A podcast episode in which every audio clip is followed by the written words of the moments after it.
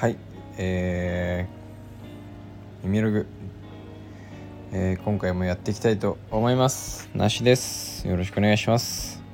えー、第ね20回のメルカリの回の連チャンでまた撮ってるんですけど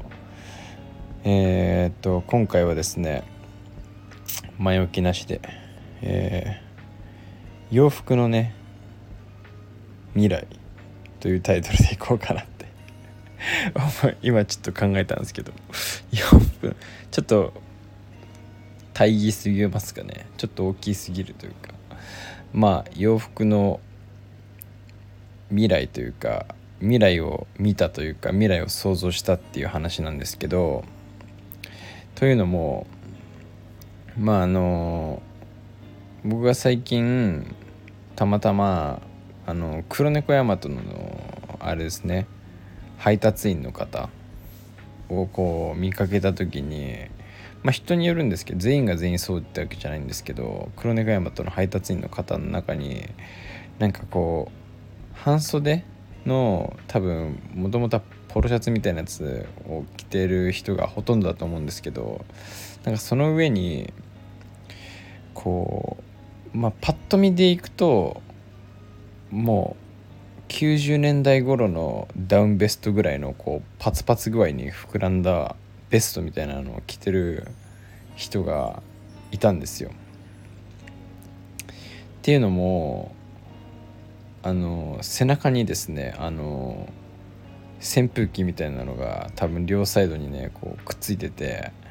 中にこう空気をねブワーッと送り込んで体がこう空気でね膨らんでスペースができてるじゃ空気をこう送り込まれてるような感じで、まあ、上半身がちょっと何て言うんですかもう パンパンっちゃパンパンなんですけど。あのなんか気圧が低いところのポテトチップスの袋みたいな感じになってるような上半身のまあヤマト黒猫ヤマトのお兄さんに僕は遭遇したんですよ。まあ夏になってから。でそれを見てなんかすごいって思ってなんだこれはって思って。なんかいわゆるああいう宇宙服じゃないですけどなんかああいう装備 装備品というかちょっとメカニックな感じの匂いがしてやっぱ僕もね男の端くれではあるのでああいうちょっとメカニックなねものに弱いというかなんかちょっとかっこいいなとかって思っちゃったりしたんですけどまあなんかどうやらああいうのっていうのは、まあ、僕はその今年になってそのついね夏になって今年の夏で初めてそのヤマトの人に遭遇してみたんですけどなんかどうやらああいう外のね現場仕事っていうんですかああいう何て言うんだろう建築系の建築現場の土木系っていうんですかガテン系のとかは結構ああいうのをね装備して作業されてる方がいるんだとかいう話をねその、まあ、この話をいろんな人に僕はしたんですよ。そのなんかすげえヤマトの人がすごいかっこいいのを着てたみたいな話をねしたらどうやらねそういう風ないろんなねまあ夏結構厳しい仕事してる人体動かす系の。では割と採用されているっていう話をね聞いたんですけどうわなんかすごいなって思ってちょっと見た目もこう何て言うか未来的というかで機能も未来的じゃないですけどっていう感じがしてなんか今では今ではっていうか今だと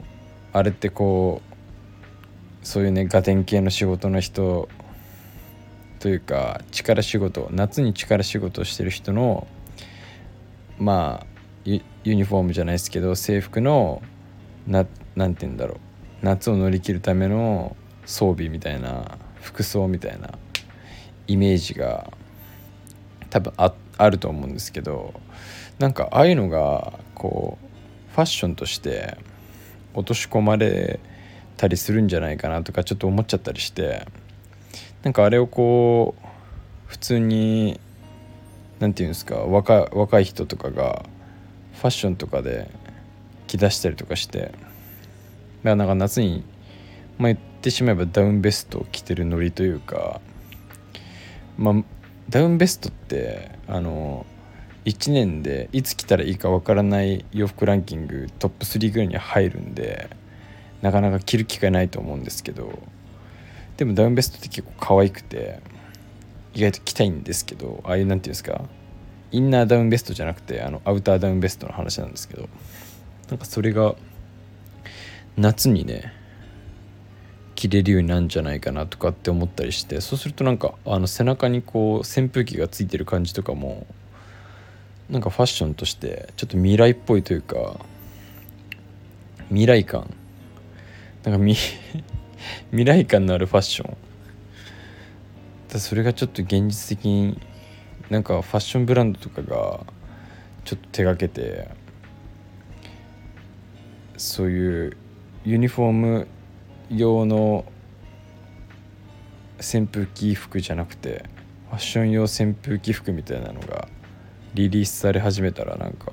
世の中の人がみんなパンパンになっていくんじゃないかっていうか。なんかまあ全然関係ないですけどこの間先日ねあのゲリラリリースされたかなんだかで話題になってましたけどあのカニエ・ウエストもうファッション界で言ったらもう重鎮ですね今今というかもうだいぶ長い間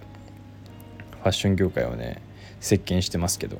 彼と彼のあのブランドイージーとねギャップのコラボのなんかダウン先日ねゲリラリリースだかなんだかありましたけどあれもなんかああいう感じなんですよね言ったら。見た目はこう何ていうんですか。パンパン？つるっとしててパンパンみたいな。ああいうダウンベストってボコボコボコってしてますけどそうじゃなくて割とこうつるっとしてパンパンなんですよね。だからもうまるっとした感じになるんですけど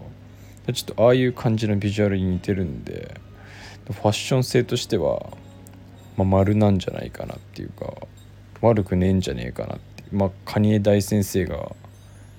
まあ押してるわけ押してるというかそのデザイン的にはねプッシュしてるわけなんでなんかああいう感じで融合できんじゃないかなとか思ったりとかまあそもそもこのまあ最最初ファッションの未来でしたっけ？っ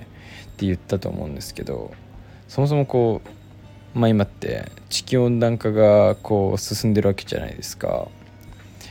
で特にこう地球温暖化の影響っていうのは、まあ、夏に来るわけじゃないですか。暖冬とかっていうのはまあぶっちゃけ暖冬はありがたいなって僕は思うくらい そのまあ異常気象としては全然ありがたいなとは思わないんですけど僕は寒いの苦手なんで暖冬とかだと助かるんですけどでもその1年を通して気温がね上昇するってことは